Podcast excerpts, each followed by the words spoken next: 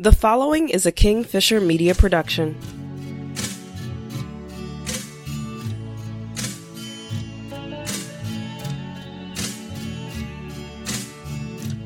Hey guys, you're listening to the In the Blood podcast. I am your host, AC Bergen Fischer, and thank you so much for listening, whether you are a new or returning listener. I'd like to invite you to find a quiet place where you consider what's being shared with an open mind and a receptive heart. Before we begin, though, the following disclaimer I am not a therapist, and nothing presented here should be considered as therapy. If you feel that therapy would be beneficial, please seek out a licensed therapist who you trust.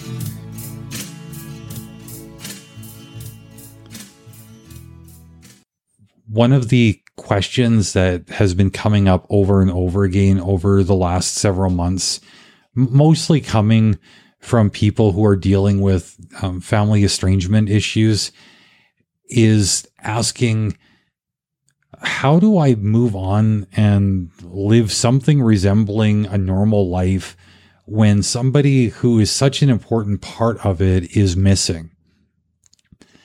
And this isn't an easy question to answer by by any stretch of the imagination, especially when you are talking to an estranged mother who is crying over the loss of her adult children. Somebody who's inconsolable with grief and just doesn't know like okay what does the next step look like? This isn't the natural order of things for a, a, a parent to lose a child whether it be to death or to circumstance and a lot of times it seems like the circumstance is just as painful, if not more painful for, for some of these people. And me not being a mother, I have a really difficult time speaking to a mother's heart. I mean, I can try to imagine where they're coming from. I can listen to what they're describing. But at the end of the day, I don't know what it's like to lose a physical piece of myself. Because I mean, that's really what a kid is, right? A, a mother will gestate that that growing life. It'll be nourished from her own flesh. It grows attached to her body. And man even just thinking about how difficult it would be to give birth and and lose that literally having that other life inside of you connection like hats off to any any women who get through that like the postpartum is minimal. Because that seems like a pretty big thing from a guy's perspective but I mean, flashing forward, you go through 18 to, to 30 years, whatever it is, raising, training, guiding, relating, loving to this, loving this child only for something to come up. And all of a sudden, they either tell you, Mom, I don't want you in my life, or even worse yet, they just disappear, block you, and that's the end of that. And I don't like leaving people that come to me looking for guidance or or help with an I don't know. I don't know just I don't know. It's, my dad used to say when I was a kid, I don't know isn't an answer. I don't know is a cop out. Now, I don't know if I agree with my dad's assessment of things or not. Either way, I'm left feeling uncomfortable with leaving somebody with that. I prefer to leave them with let me ask around, see if I can find something useful for you, and I'll get back to you when I've got something of substance. So, keeping in mind this question of like trying to help a mom make sense of what life is supposed to look like without her child in it, I went to the one person who I thought would be best qualified to answer that question for me, which was my mother the the reason I went to my mom is because first of all, while by her own admission, she's not a very well educated person formally, she's got a lot of life experience, you know, street smarts, if you want to call it that.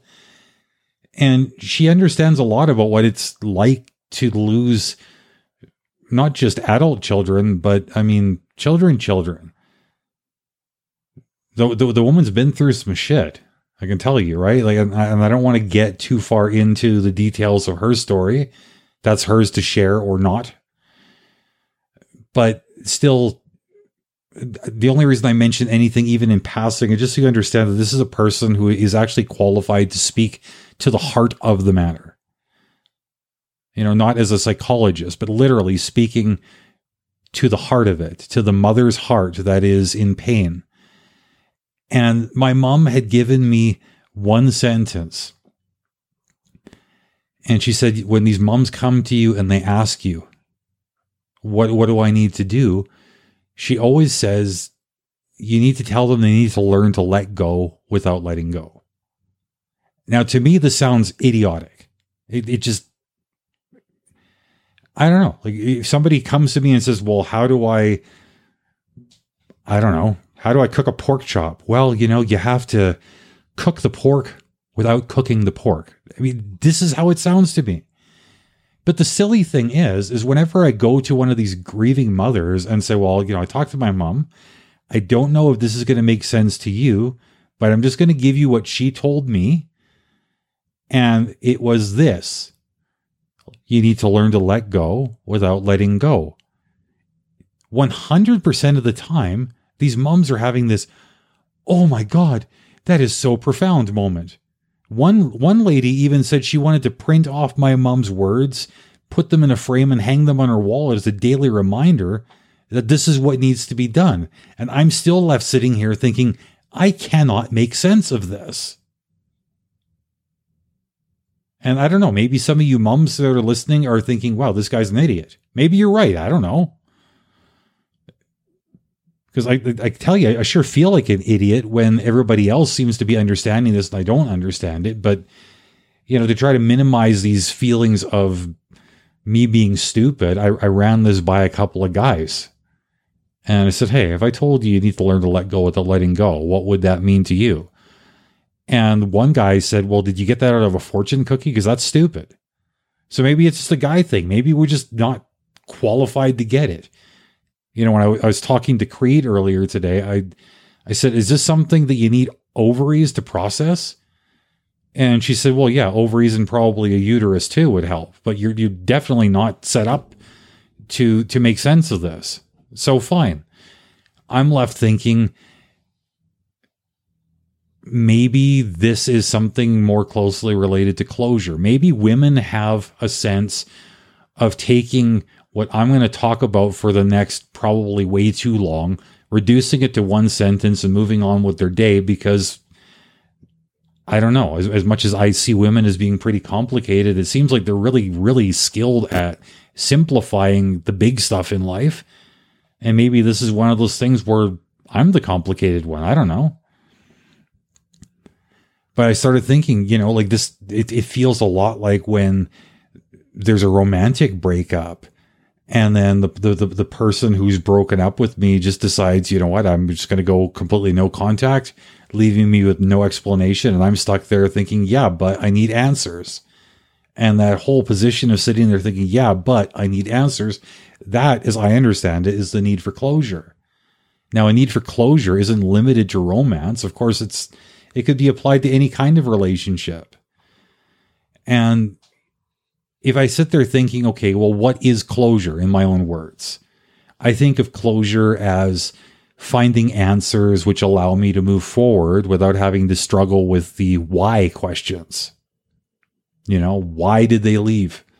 Why won't they talk to me? Why don't they love me anymore?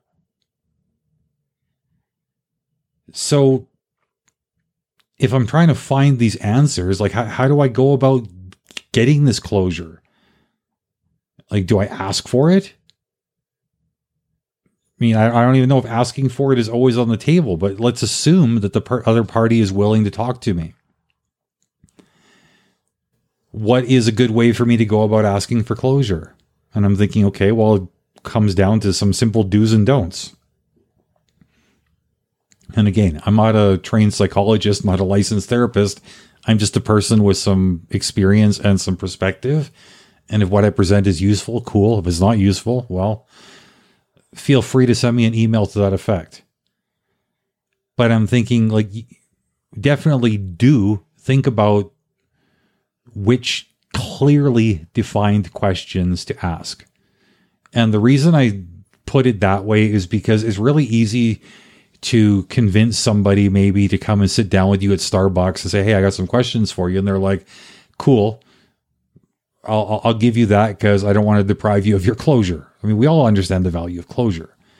But if I take that conversation and I'm all over the place and this person doesn't even know what the hell I'm on about, what I'm asking, they're going to probably lose patience with the process pretty quickly because keeping in mind, this is already a person who doesn't really want anything to do with me. They're doing me a solid by sitting down and allowing themselves to be interrogated. And if I haven't done my homework, I haven't prepared, okay, what questions do I want to ask and how do I want to ask them? That's just a recipe for disappointment and disaster. You know, which leads me to, to the, the the next point, which is like do definitely keep things as short as is productively possible. You don't need to ask 40 questions with follow up clarifying questions. This is a case of like, look, where are you coming from? What's going on? Is there anything I could have done to change things? What do I need to do moving forward? You know, questions like that. Of course, you've got your own personality, you've got your own relationship. You probably already have a decent sense of what these questions should be. So I don't need to spoon to feed them to you. You know, do definitely prepare for the possibility that the other person won't give you anything. And this is even if they've agreed to sit down with you. They may not like your questions. They may feel like they're being attacked. When people feel attacked, what do they do? They get on the defensive. A defensive person, in my experience, is not a communicative person, at least not in a friendly way. They may communicate that you're an asshole. They may communicate that they hate you. They may communicate at the highest possible volume, but they're not communicating in a way that I think anybody's really going to enjoy. So just be be prepared. You know, the, the last of the of the do points is like do absolutely 100% respect the fact that they are done with the relationship, at least for now. Them agreeing to answer some of your questions to help give you closure doesn't mean that the door is open to peace talks, you know, like, can we start plotting out our reconciliation? I take this conversation as a great sign that there's still hope. You know, like we, we get desperate, we get kind of stupid. And when we get desperate and stupid, we get pushy. When we get pushy, then we don't really pay the kind of attention to other people's boundaries that we should. So you know, let, let's just approach this with that understanding. They are done. So let's make sure that the entire conversation is respectful of that fact. See, what we don't want to do, we don't want to be pushy if they don't respond or if they tell us that they don't want to talk at all. Because if somebody just ghosts you, ghosts us, I guess, that's a fairly clearly communicated boundary that, hey, I'm not interested in conversation. If you keep on ignoring that, they're going to get more and more and more distant and defensive. And the amount of time they're going to need to recover and be ready to talk to you again is going to get longer and longer and longer, which is counterproductive. If your whole goal is to reconnect with this person, it may seem counterintuitive to not push your way into somebody's life when you're trying to get into their life. But when you love somebody with an open hand, they're far more likely to, you know, be receptive. They're, I mean, especially if there's a habit of you pushing past boundaries. If suddenly you're not pushing past their boundaries, they will see that as a, a, a change in you that may help start rebuilding the trust in the situation that, hey, maybe they're not dealing with the same person they've always dealt with. Maybe when you say, I'm working on myself, they have good reason to believe you. If they're willing to engage, don't take advantage of it in any way. I don't need to spell this one out. You know what taking advantage looks like? We're all grown ups here. Don't take advantage of them. Do not don't go off script. You know, thinking about like a little bit earlier, we are talking about clearly defined questions, a limited number of questions. Run through all this stuff in your head before the meeting. And then once the meeting has happened, don't don't go away from that. it, it would be so easy to do. I mean, if they say something that triggers you, it sets you off, you might just want to like get back into an old argument, you know, whatever it was that led to the rift to begin with. And this is why like, just do everybody a favor, stick to the script. It's the only thing that's going to work. You know, don't forget why the the conversation is happening. Again, that ties into like sticking to the script. Ties into like not um trying to redefine the purpose, not trying to re- negotiate reconciliation, all those kind of things. You are here for a reason.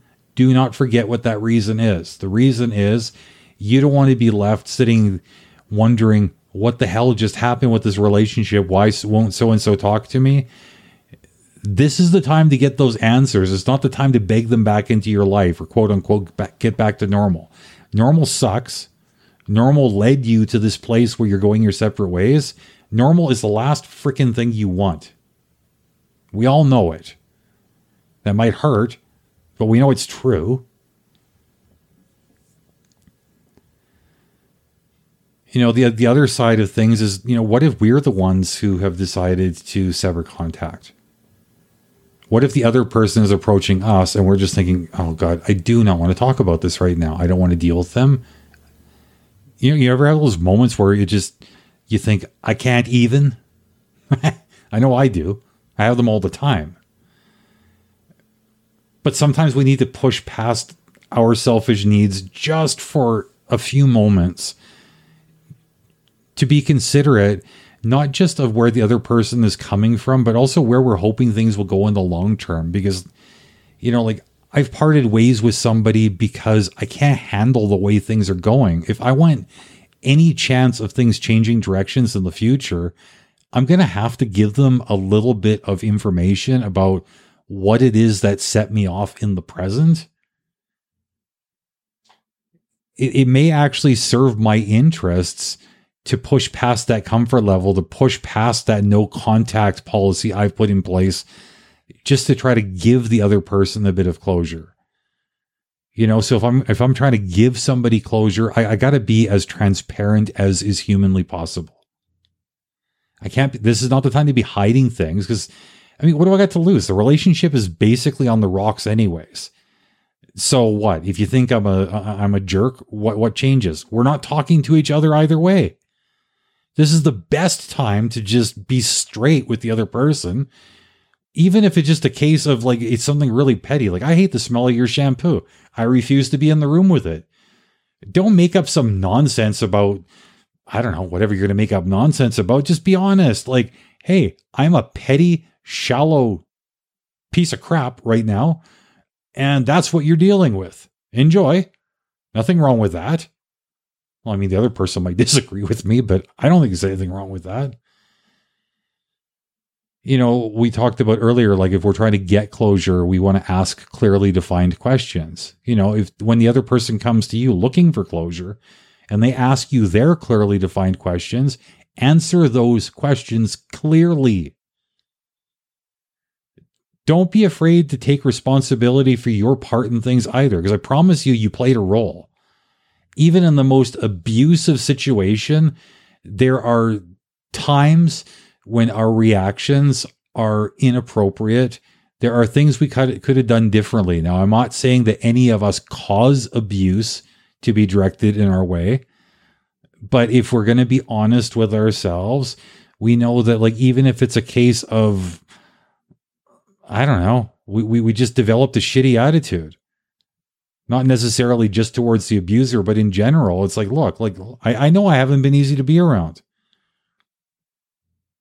Doesn't mean that they got a right to punch you in the face, but hey, if you know you're not easy to be around, just like tell them that. I'm not saying like you're necessarily going to be looking to give your abuser closure, but I'm I'm using that as an extreme example. If you're dealing with a person who's just neglected the relationship, they just maybe they're a jerk in ways that they don't completely see because that's their their normal headspace.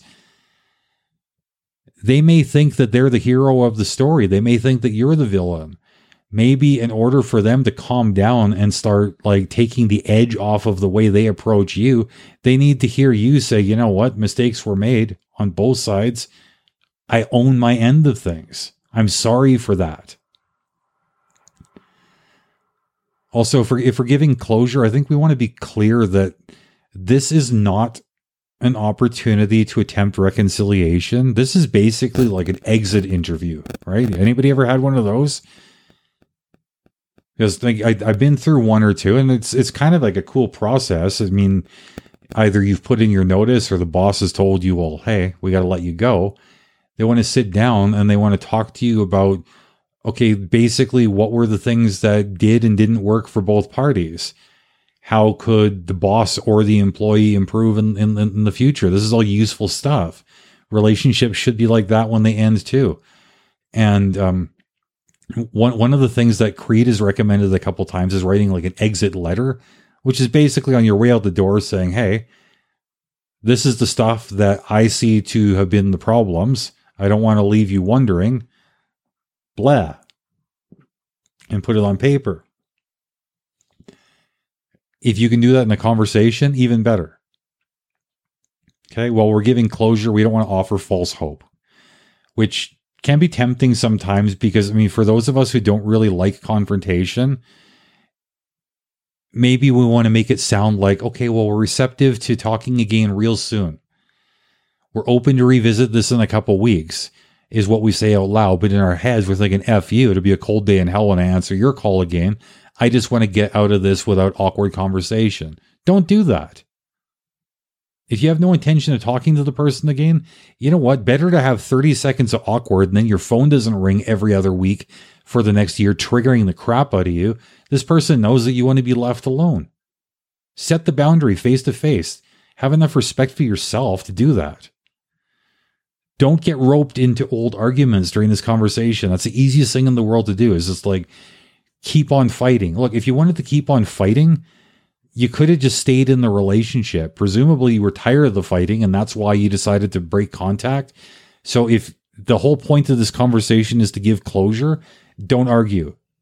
Arguing isn't giving closure, arguing is escalating the situation and making it worse. You know, you want to be transparent, you want to take responsibility for your part, but taking responsibility, the flip side of that is wanting to like drag the other person into taking responsibility too. And it's really, really easy to start playing the blame game. Well, you know, I know I screwed up, but you know, you screwed up way bigger. And that's the only reason I did anything wrong. It wasn't my fault. It's all your fault. You made me do it. Ridiculous. We all do it. It's ridiculous though, right? Don't forget why this conversation is happening. And I mean, like emotionally, in this sense, why it's happening. We're trying to make the parting of ways easier. We're not trying to make it more painful. So if we can sort of stay on topic, we can communicate in sensitive ways, even if we're talking about delicate stuff, even if we're talking about things that are triggering us, focus on the fact that this conversation isn't going to last forever. You don't have to have it again next week. This is the last time you're going to be visiting this subject matter while you're in this raw state. Just get through it. You can always go punch a hole in the wall later if that's what you feel you need to do. Go for a run, have a drink, smoke a joint, whatever your, you know, make me feel better thing is. You can do that afterwards. Just don't melt down during the conversation. Remember that as much as you want to make things easier for them emotionally, you want to make things easier on you too. Because if you act like a real jerk when somebody's coming to you looking for closure, chances are you're going to start feeling remorse once things calm down a little bit. Then you're going to want to reach out before it's the time to reach out. And then before long, you're right back into business as usual, building tension until the next estrangement happens. I don't think anybody wants that. This up and down, this like family roller coaster. It's it's brutal. At some point it's got to end. So just, you know, be sensitive. Try to make the, the parting ways as easy as possible. I, I think that closure is a necessary thing. And if we don't find it, we can easily get stuck in a never ending self destructive loop of things like blaming ourselves, being insecure in our other relationships, having unhealthy fear based relationship habits, things like that you know, we can end up poisoning every relationship we have just because one went sideways. And that's I'm, I'm a big fan of, of of closure, but there are times where you can't get it from the other person. So what then? And this is a tough one because the think most of us have gone through this at least once in life where it's a case of like, look, if I could just have that conversation with the other person, they could set me straight. And even if I wasn't happy, at least I wouldn't be left wondering why. But I, I think it, it, pays to focus on the, idea that even though ending the relationship may, might not have been your choice, you have to accept that you won't get what you want and you have to respect their decision to go no no contact. And when I say like you you need to accept that you won't get what you want, you won't get to grab them by the lapels and shake them and say, "Give me answers." You won't get to scream at them on the phone. You won't get to have a conversation over a piece of pie. You just you, you're not going to get that. They have slammed the door in your face. They have blocked you. They are not willing to talk. And you have to figure out how to get comfortable with that. I don't mean happy with it, just comfortable. You know, closure at the end of a relationship is necessary, but if there's no way to get it from the other person, like sadly, you do have to figure out how to find it by yourself. And in my experience, that starts with things like accepting that no amount of apologies, pleading, appeals to reason, or bargaining is going to make them come back. It's it, it's it's it's not within our power anymore. They have decided to leave, and we can't put hooks into them and drag them back into our lives. Even if we could, do we really want that? Do we really want somebody who feels obligated to us, somebody who feels trapped with us? Or would we rather be surrounded by people who choose to be around us? Like I've I've often said to to my wife, you know, if we have an argument and husbands and wives, like, oh God, we can be like the worst people in the world when it comes to having difficult conversations. Every time something difficult is on the table, you know, somebody's leaving somebody. It's just the way it seems to go, right? And when it's her that's being the drama queen once in a while and it's not me for once, I like to say, you know what? N- nobody's a prisoner in my life. If you feel like you need to go, go. And I like to think that once the heat of the moment has died down, she has a chance to process. She realizes that, like, what I'm not saying is I want you gone. What I'm saying is I want you to want to be here, which is ultimately what my message is. And, and not just for her, for anybody in my life.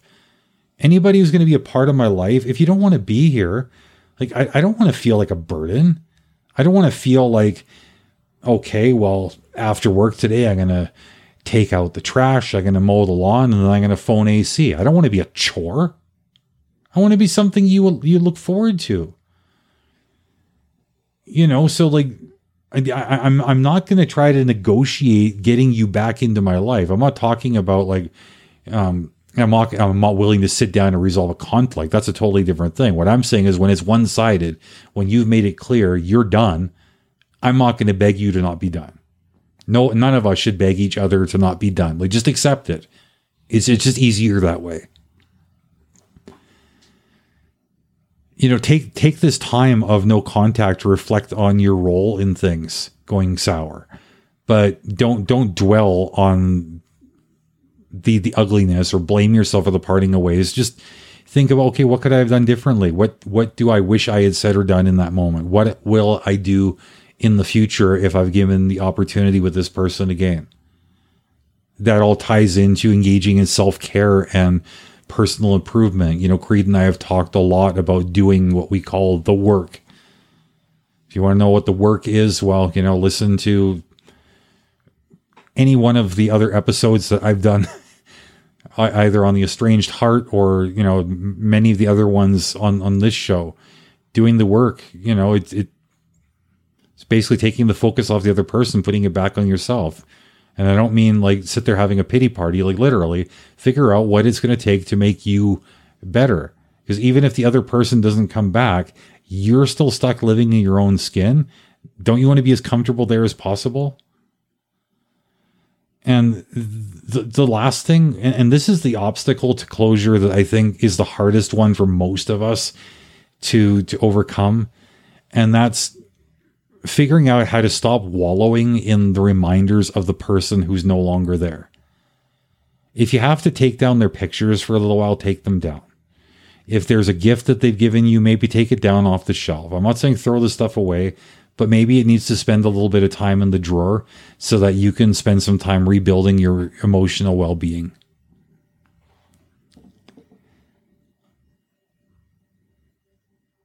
Like there's there there there's more I could I can say on this, but I, I don't want to spend a whole lot of time like unpacking in detail.